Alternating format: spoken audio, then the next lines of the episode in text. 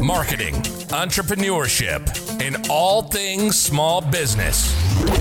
You're listening to the Profit 911 podcast. Now, here's your host, Justin Miller. All right, we are back with the podcast, and we are talking about reducing sales friction. We had a lot of friction in getting this episode out. We got. I'm going to be honest. We had a little delay in uh, recording here, so There is a little a little podcast friction. Life gets in the way of some of this stuff. yeah. So we're going to talk about how to not let life get in the way of your customers, clients, and patients buying from you. So, first off, I'll, I'll share a, a story of what happened. I think it was last week now. Yeah, it was last week. So I was down here in my office working at nighttime because we had like a puking kid during the day or whatever. Uh, so I came in to get things done at night. I was at home during the day. And uh, I, I had just gotten here. I was sitting at my computer for about 30 minutes and I got two emails from Amazon about mm, two minutes apart from each other. They were order confirmations, which isn't unusual. Um, we share an Amazon account at home, but uh, turns out my seven year old son was playing games on the Fire Stick. And the first order was two dollars and ninety one cents for like game coins. Sure. You know, you like buy things or bypass parts of the game or cheat or whatever. And less than a minute later was an order for fifty thousand coins. Four hundred dollars. Huh. He just wanted to be able to play all night. So, so uh, at one point, uh, I had somehow put the, the pin code on screen and, and he was able to see it. I was gonna say that seems so unlike you. Yeah, no, we'd made it a long time with this pin code. We, you know, I can just share it now. It's 8675. Yeah, it's been, it's been changed. 8675309. Yeah. Um, so it's been changed now, but um, yeah, he saw it once and he didn't use it for a long time. This is probably two weeks after he saw it. And I, I think he was annoyed at a game. He couldn't beat something. And I don't know why the two orders, like, was one a test order to see if it worked or, and then he's like, oh, that, if, That did know, work. If 50 coins is good, 50,000 is better. Show some initiative on his part, though. Yeah, by the way, if that ever happens to you, coins are supposed to be non refundable. So Amazon's really good with customer service. Yeah. And I had no doubt they would refund it. But the first response was coins are non refundable. Wow. Um, they, they did refund them. Uh, I have a feeling if he would have played and used a bunch of them, that would have not been the Did case. Did you have to escalate that very far, or was No, it, no, was it no. relatively easy? No, it, it was relatively easy. I always used the chat and it was resolved within five minutes. You didn't even have to talk to a real person. You just did a chat. yeah. Of I always use their chat. Yeah, I know you want to call anybody. And Amazon doesn't care. Their you know their metrics on their chat is resolved in satisfaction Mm-hmm. and time. So if they can refund the money in five seconds and I give them five stars, they win. So that's that's their goal. But anyhow, that's that's like the minimal sales friction. Amazon's the master at making buying easy. It really is. I bought. I have an iWatch. One of the things I asked for from my mother-in-law for Christmas, I found a series of watch bands that I thought just looked kind of cool, and there were like four of them. But I told my wife, I'm like, I think the medium will fit because I'm not the biggest guy in the world. Sh- Turns out the mediums are too small because, like, once summer comes and it gets humid, I think they're going to be too tight. I waited six weeks. I just returned them like two days ago, and they refunded the money, and I just went and bought the bigger size. They, I wonder now, what is the threshold? When is it too late to return something to Amazon? I don't know. I did it after like three months once. They did ask why it took so long. So I did get the question. I'm like, oh, that was a present. I never even tried. It was closed. I never tried them on. Yeah, they took them back. They, they don't care. They want to keep customer loyalty is number one. Um, but in your business as well, you know, we got to figure out how to make it easier for people to give you money, right? Yeah, yeah. And not many people take an active look at at this because it requires putting on your customer hat or your patient hat and thinking through the process from the client side. And that starts from, you know, when they when they first find you, what's the next step? So we always want to have next step. I'm going to teach for a minute. I don't like teaching. I like talking, but but really, we have to have the core fundamental here that you know we have a sales process that's actually structured, not random. So I'm going to assume we have that. If not, I'm sure we have like 10 episodes on that by now, out of 15 episodes. But if you have a structured process, we want to make it as easy as possible to take you know, whatever that next step is, whatever that next step is, whatever that next step is. And you'll see this even on like on like a phone where you have to create an account somewhere. You ever like signed up for a new software and you have to create a new account? Yeah. Um, was it fairly recently? to where you could remember? Um, yeah, probably within the last month. Okay. So historically, you would be presented with a form to fill in all your information. Mm-hmm. More and more, you're able to select now create or sign in with Facebook or Google.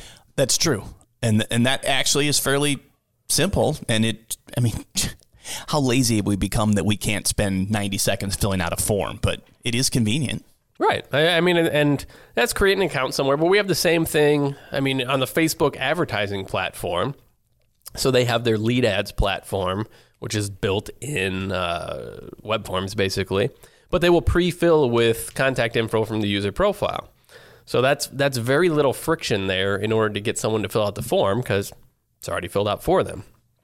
Also, speaking specific to that, it's filled out with their cell phone number, which is Yeah, amazing. That, yeah, that is true. That that is amazing. And often, I think, why maybe I should take that off my profile. No, well, you kind of have to have it on the profile. Yeah, You don't have to have it visible, but Facebook wants to know it.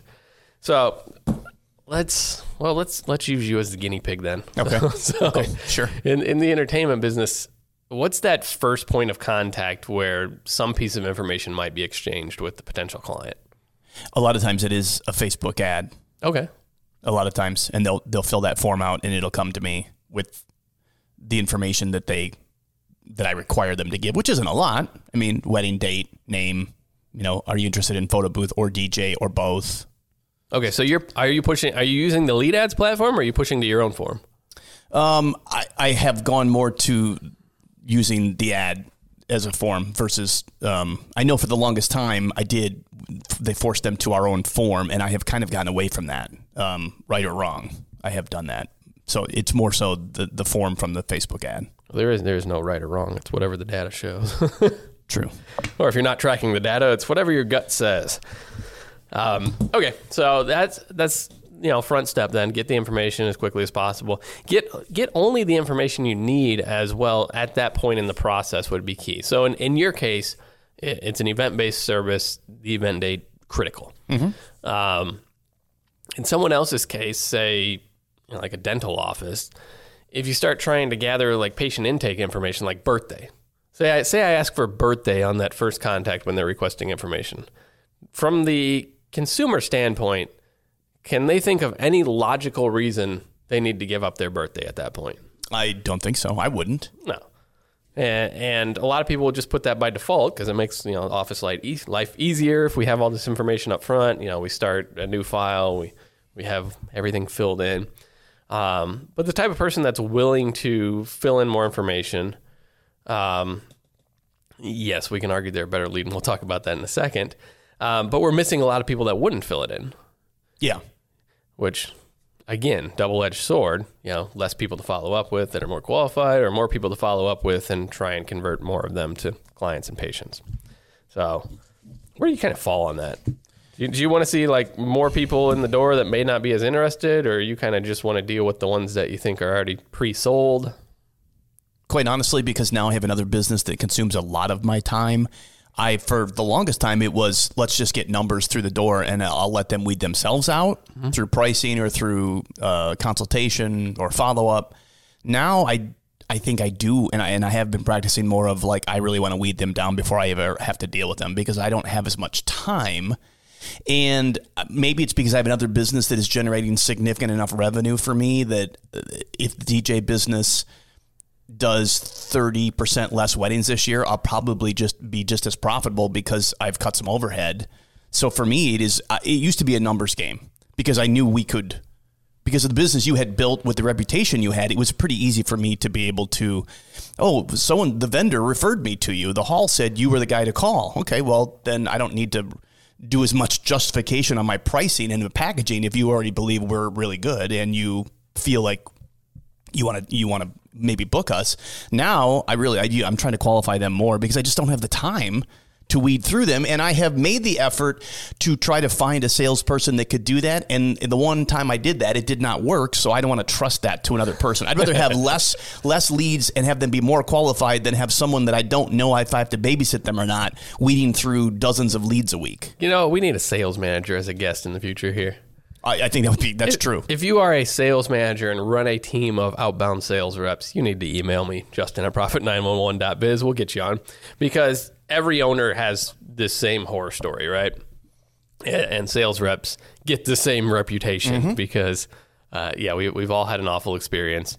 We've all had to fire someone. We've all had someone that wasn't doing what we told them to do or made up their own rules or blah, blah, blah. I think a, a, if I could find a really good sales manager who understands my business and understands the DJ world and the photo booth world and lighting, I would probably pay them whatever because I think it would almost guarantee me way more profitability and less headache. I just I can't take any more on than I am, so I've scaled that business back slightly because I can control it and I don't because there's you you get this too. Trying to babysit somebody is more work than if you just scaled down and, and just dealt with less customers. To me, yeah. Well, as long as profit at the end of the day is the same or greater. Obviously, there's a there's a benefit to volume too. Once you hit a critical mass, you know it's kind of self fulfilling at that point, and all of a sudden, no one can match your marketing dollars, and uh, you know it's kind of an upward upward spiral too. But it's a, it's a conscious, or it should be a conscious decision. Yeah. I think, I think most people kind of default to whatever they know. Um, yeah, that'll be an interesting topic to go into salespeople. So there can be downside to reducing friction. And the Amazon example is a good one. You get people through the process that shouldn't have been through the process. We're going to take a quick break. When we come back, we're going to talk about the downside, how to prevent it, how to overcome it, and uh, just how to reduce more along the way. When you listen to a podcast, do you think to yourself, I wish I could do that? I'd like to share my product, my service, my business ideas. Well, we can help you with that. At Kevin Walker Media, we specialize in helping you plan, execute, and then share your idea, your podcast. We can even help you create a video podcast if you'd like. If you want more information, hit me up 563 508 3418 or email me at kevin at kevinwalkermedia.com. We'll come to you on site one or two days, depending on your needs. We'll help you plan, we'll help you record, we'll help you execute, and then we'll share your message, your podcast with your listeners, with your potential clients as well. So if you need help with that, hit me up 563 508 3418 or email me at kevin at kevinwalkermedia.com and let's get your idea off the ground, share your good news, and get your podcast started. And now, now back to the Profit 911 podcast with your host, Justin Miller. We are back and we are talking reducing sales friction, making buying easy, getting money out of the wallets and purses. One of my favorite topics. it is a good topic. Makes everybody happy when it works right. Yeah, I mean, sales management's actually not one of my favorite topics, but you know, the getting of money is always fun, and sales is part of that game. And if we don't understand sales, we can't do marketing, in my opinion. So we were talking about you know kind of Amazon being the masters of reduced sales friction. You can order something in three seconds and uh, it's very very easy to do. And we're trying to translate how that works in a service type business.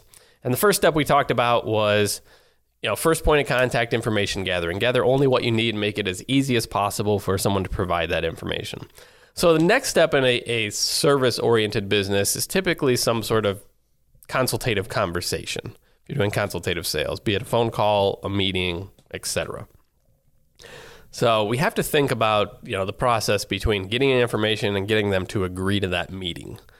Um, I mean, what do you kind of have in play right now for that? So if they reach out, you know, what's your process to get a real conversation started? I will typically text them now, ah. um, and I find that that generates a phone call much easier than I just cold call them, even though they've given me their info and they've requested information.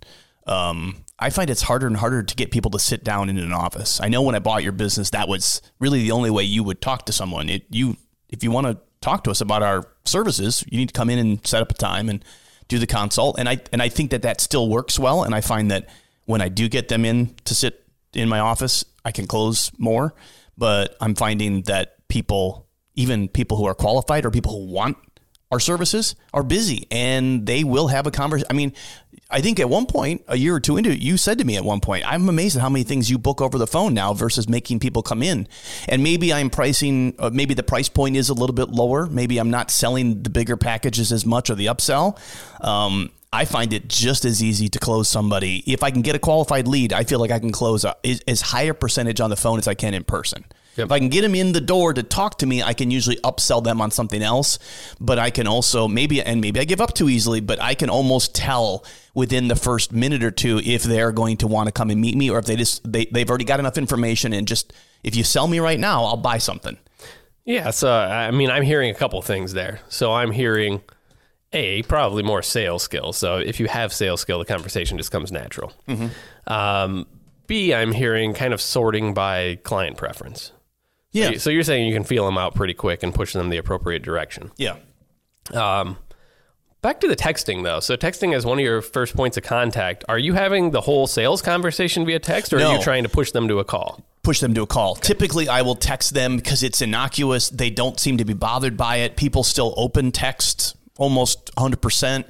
And I'll introduce myself and I'll just, hey, when's a good time for us to talk? And sometimes they'll just say, call me right now, or I'm good right now, or later. But if I call them first, I find that it's almost always like, hey, I'm busy, or I'm this, or I'm in the middle of that, or I'm in traffic. Then why did you answer my call if you're in traffic? Um, you know, so I'm finding that if I text them, it's it's easier. So yeah, for me, it's all yeah. I, I'm not trying to have that whole conversation. I've had that happen where then they want to engage me in the entire conversation. Yeah. Um, if they're 22, I find that a lot of times that is like they just want to text the whole thing. And, it, and again, if I can feel that out, then sometimes in the middle of that text conversation, I'll just call them. and they, it surprises them a little bit, but they'll be like, "Oh," and I'll be like, "Well, I just wanted to to be clear about what you're looking for here and there. Or did did I answer that right?" And then usually they're good, but yeah, even when they're qualified, they're they seem to have a million reasons why they can't talk right now on the phone, but they'll always text you back. Yeah, I, I well, people are scared of the phone. I mean, True. like it's it's like a talking on the phone's a lost art for a lot of people, and you're dealing with a little younger demographic than a lot of my clients deal with. But Mm-hmm. Yeah. um, so you're probably seeing the early edge of something that's going to push into. That's a really good, areas. interesting point because if mom is involved, I had this happen last week. Um, a client referred me to someone else, photo booth. They were ready to book like right now, like the email conversation. It was an email, and then it then I texted her, and we went back and forth. And mom got involved, and mom said, "Can we just meet at your office?"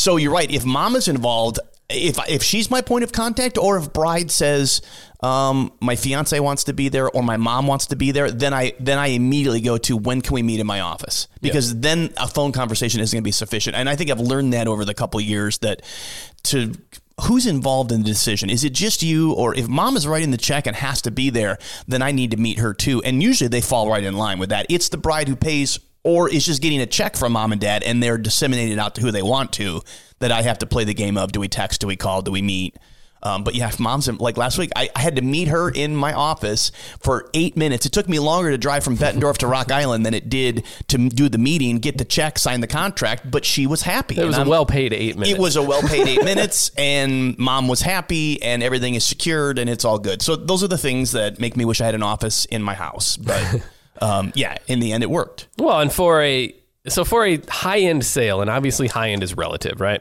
to every industry. Yeah. But for a high end sale, there is nothing like face to face in person. That is absolutely true.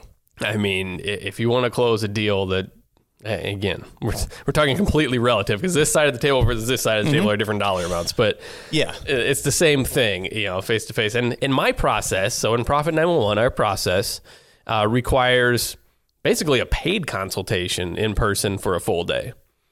Does that weed out? I mean, if it's paid and you're traveling to them, that immediately weeds out people. You're never. I'm assuming you're never getting there, and you're like, "What are we doing here? Why are Why are you paying me to be here? You're not even serious about this." Sure. Yeah. I mean, there's there's definitely a vested level of interest, and it starts at a conversation. So it starts with a you know hour or so conversation to see if there's value. So I guess that would be our first consultation, mm-hmm. but it's that's more the weeding out call. You know, there's Sure. there is a purchase decision made for the full day, but the price paid for the full day. You know, we, we wouldn't do them for the sake of the full day. Like we would Yeah. stop that immediately. Yep. Um, so we'll come out for a full day and, and we'll do consultation and then we'll push to the larger project. Um, and that really seems to be necessary. Either someone comes to see us for the day, we come to see them for the day.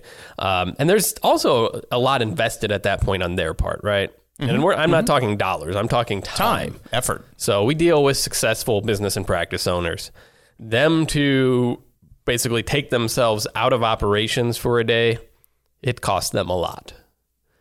Um, and you could push that over to your side too, bring people out of their life for an hour. You know, Sure. it's, it, again, all relative. Even, you know, phone all of a sudden inconveniences. People will text while they're doing God knows what. That's right. They Um, they don't have to be. You can be semi engaged and still have a text conversation, but to physically talk to someone on the phone does require some sort of engagement. You have to be paying attention. But you're right. You can have a text conversation and not be paying attention. Yeah, I mean, we I had this last night, so I got an unknown caller on my cell phone, which rarely happens. They left a voicemail. Um, it was someone you know in a building down by my office, and um, I emailed them. Their voicemail was vague. I looked at the transcription of the voicemail. I didn't even listen to the voicemail, right? So I looked at the visual voicemail, and, Yeah. and my response came via text. You know, is is this urgent? Does it need addressed this evening, or can it wait till the morning? because I didn't want you interrupting my life at that point. Um, but at some point, it became important enough for me to call them, and I called them back today. Uh, so you got to look at that all the way from consultation through sale. So before we run out of time, let's talk about then easing, reducing friction on closing the sale. So obviously, closing's its whole thing, but I wanted to speak specifically to paying and payment methods because some people shoot themselves in the foot when it comes time to actually collect money. Yeah. Uh, well, okay. So here's something relatively new for me. I've I've had it happen numerous times in the last couple months. People get engaged at Christmas. I have had phone conversations with a bride who then Venmos me a deposit and has never even met me. I was just going to ask if Oh that yeah, ever happens. I would say Venmo is probably about twenty five percent of my revenue now. That's where, as opposed to Square or other form of credit card processor, partly because it's free, and partly because everyone who's twenty five thinks it's the new way to send and receive money. Well, and if you were communicating via text, that logically fits, right? Yes, Like Yep. that's that's how you pay via that method. you know, Facebook Messenger has that as well, um, and I've paid that way. I've never tried that. yeah, I guess I. I knew it was there, but um, yeah, I, I, I don't. I no longer get requests from anyone that if they can PayPal me. Yeah, right. Do you have Venmo? Yeah, of course we do. And from yeah, from a business owner perspective, it's a huge pain in the ass, right? Because as far as I know, that's all meant for kind of peer to peer, person to person. I, It is. I don't know how you link that to your account. So I, I want everyone listening that isn't dealing with twenty something year olds because stuff like this is coming. And that's true. It's coming because it's expedient. It's quick. Um, I mean, that's funny. I mean, I I'll, I will turn 51 this week, and I again we've talked about this before. Whether it's from working in radio for years or whatever, or having, I mean, daughters that are 15, 14 years apart, I I feel somewhat tied into technology. But to me, I use Venmo all the time. It's easy. It is so convenient, and it you're right. It is coming to businesses that aren't just dealing with 24 year olds. Yeah, no and, doubt. And I haven't had to deal with it yet, but I'm sure I will. And my perspective on this has always been if it somewhat resembles money, I'll find a way to take it. Sure. It is no different than PayPal or Yep. a Visa or anything else. It is the same output, the same. Um, and the thing with Venmo, if you are willing to wait 24 hours, there is no fees, no matter how much money you're moving. Um, hello. I, I mean, and uh, again, because the, Now they have to have money though. That's like a debit, Well, right? they have can't, to ha- They can't put it off like a credit card. no, Venmo. they have. It has to come up from a bank account. But I mean, again, we're talking about. I, well, and that's a good point. I get deposits via Venmo. I've never had anyone pay a full balance in Venmo. It's always a check or a credit card at the end. That's true. But for deposits that are two fifty to three four hundred dollars, I'm getting that all the time. As much as I'm getting someone who wants me to run their debit or credit card where I don't mind if I'm closing and someone dad is paying the balance of his $3,000 wedding. I mean, it's a you taught me this cuz I would think internally, I want to check. I'm not I don't want to pay square 3% of $3,000, but I have learned too that in a higher end industry if I want to be a higher end at the top, I just say yes. I'll do however you would like to pay me that makes it easy for you to pay me is what we're going to do and I just eat it. And I then you taught me this too. It's reflected in my price. I'm already I'm Yeah. already accounting for I that get, money. I get, it's one of my things. I get super annoyed if someone wants to charge extra to accept a credit card. You either I take them, you either take them or you don't. So like last week when I went down to register all of our cars and the Well, that's Scott- that's government. They get their own rules. well, so I wrote a check. She's like, if you want to use your debit card, we'll have to charge you two point seven five percent. I'm like, I will write you a check. I- why would So I do you- that? So that they have there's a monopoly there. You have no choice. So Mm-hmm. I get annoyed by that, but I'll pay it, right? Because you have no. It's easier. Now, however, there's a couple local Mexican restaurants that are cash only. Hmm. Well, there's one that's cash only, which is fine. They have an ATM there. They can make their money off the fee, whatever. They don't accept cards. Then there's one that has higher end pricing. I mean, a meal for two, you know, with drinks is going to be 50 or 60 bucks. And they want to tack on 4% for using a card. No. No. Nope. You know, if you want to be high end, you eat it. Well, you know me. I'm a little bit of a tight ass. Uh, I was in Muscatine working with a client last week, and there's a there's a pizza place there that is. Uh, they also have a they also have a shop here, and I love it. Um, and so we ordered a pizza, and I was going to have it delivered. This was during the, the lunch hour, and she said, "Okay, well, the four dollar delivery fee, and and then oh, here's my debit card." And she's like, "Well, that, that that'll change the total because we'll charge you three dollars to use your debit card." I said, "I will drive." I saved seven dollars. I just drove to the rest. It was two miles away. She's like, "Well, okay, I'm I'm sorry." I'm like, "No, no, no, it's fine." I saved seven dollars by taking twelve minutes out of my time. For me, that was worth it. If it had been two dollars, I would have. Well, I do it out of theory. It's not even the dollar amount on it. Yeah, it was. It wasn't like spite or anything else. I was like, mm, seven dollars. I can buy a coffee with that or something. I'm like, I'm gonna go pick up my pizza. Now, now the other thing is, so we have accounts that are twenty, thirty thousand plus dollars. So there is a real fee for running that card. That's Like true. Five, six hundred, Yeah. seven hundred bucks. Yeah. And you know, we don't necessarily we don't charge more for using the card, and we don't necessarily give a discount for you know check either. Mm. But we will alter payment terms. So if you want to wire all the money up front, Yeah. You know, we'll, we'll discount most of what that fee would have been. Or if you want to pay all in one chunk instead of two, you know, we'll transition it. But it's not like you're getting dinged just for you. But do you feel like your prices are set at a, at a specific level to offset that cost? And if they pay by check, then you're really Well, sure, then but you're it- making more so money. That, uh, yeah, sure, but as a business owner, you, you get annoyed by it, right? And that's Oh, why yeah. that's why people go down this road. But it's not worth it. You know, it's not It's worth. and if you let doing yeah, business. you let your bias hit the customer. That oh know, yeah, and that's I've learned that too. Where Yeah. I'm not going to say. I mean, I just. I mean.